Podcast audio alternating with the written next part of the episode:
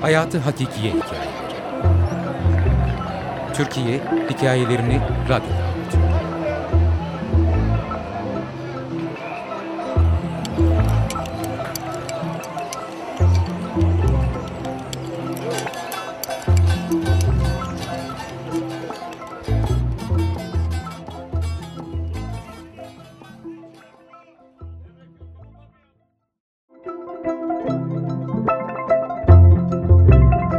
Mert Kız O zamanlar dünya ilk savaşına gebeydi. Savaşın uğultusu, karmaşası asılı gibiydi havada. Okulda benim güzel kızım diye saçımızı okşayan hademe kadınlara evdeki kilerlerden un, zahire, şeker taşıyıp duruyorduk. Savaşın ayak seslerini biz çocuklar bile duymasına duyuyorduk da Üsküdar'daki Malhatun okulunda benim ölüm kalım savaşımın yaşandığından kimsenin haberi yoktu. Annem Sıdık'a bu ürkünç anısını anlatırken ürperir, az kalsın anneniz olmayacaktı derken gözünden yaş düşerdi. Taşınma arefesindeydik. Salacaktan Doğancılara taşınıyorduk. Ara sıra benim elime de bir vazo, bir kutu tutuşturuyorlar, bunu götür yeni eve diyorlardı. Bir gün okulda birkaç öğretmen birden sınıfa girdi. Kalem kağıt çıkarıp söylediklerimizi yazın dediler. Hepimiz aynı üç satır yazdık. Pek anlam veremedik yazdıklarımıza. Ertesi gün müdür beni odasına çağırdı ve yarın babanız okula gelsin, siz gelmeyin dedi. Böyle bir durumun iyi alamet olmadığını bütün talebeler bilirdi. Ertesi gün babam okula gittiğinde ona, okulun duvarına Riyaziye hocası Hüsamettin Bey ile edebiyat hocamız Müjgan Hanım hakkında ağza alınmayacak şeyler yazıldığını, o yazılanların da bir tek benim el yazıma uyduğunu söylemişler. Babam, benim kızım katiyen böyle bir şey yapmaz demiş.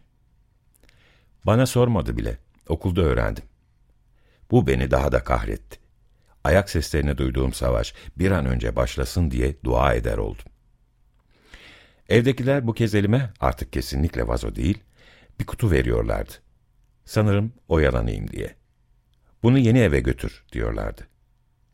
Yolda bir duvara oturuyordum, kutu yanımda. Uzun uzun düşünüyordum. Ağzı açık karanlık kuyuları gözlüyordum. Derin bostan kuyuları da ilgimi çok çekiyordu. Yolumu geniş ağızlı bu su birikintilerinden yana düşürüyordum. Düşünüyordum. Tasalıydım, çok tasalı. Bir karar veremiyordum. Tek bildiğim ben böyle bir şey yapmamıştım. Madem dünya böyle haksız, böyle kötüydü, savaş olmalı, hepimiz yok olmalıydık. Bir gün yine okul yakınlarında bir duvara oturmuş, kutu yanımda, düşünürken önümden okuldan ayrılmış olan yaşça bizden büyük Feriha geçti. Önce fark etmemişim. Ne kadar dalgınsın Sıdıka, dedi. Neyin var, ne bu halin senin? Başıma kötü bir şey geldi, dedim. Ne var, ne oldu, diye merakla sordu. Okulun duvarına riyaziye öğretmeniyle bir hoca hanım hakkında ayıp şeyler yazılmış.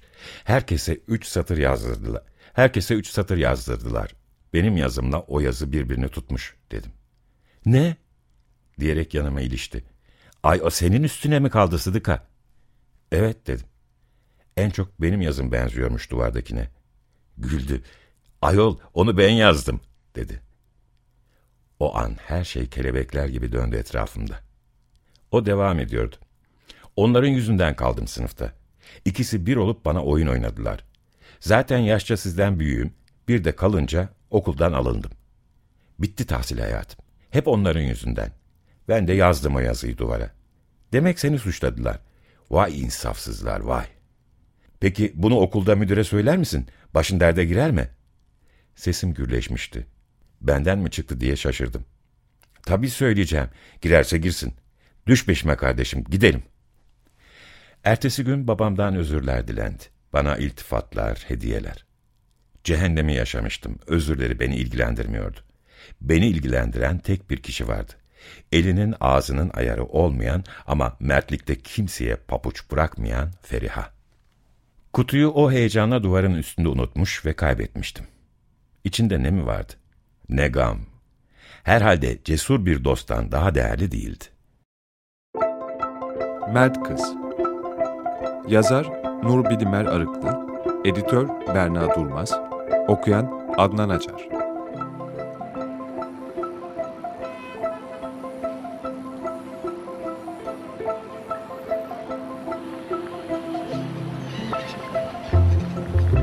Hayatı Hakikiye Hikayeleri. Türkiye Hikayelerini Radyo'da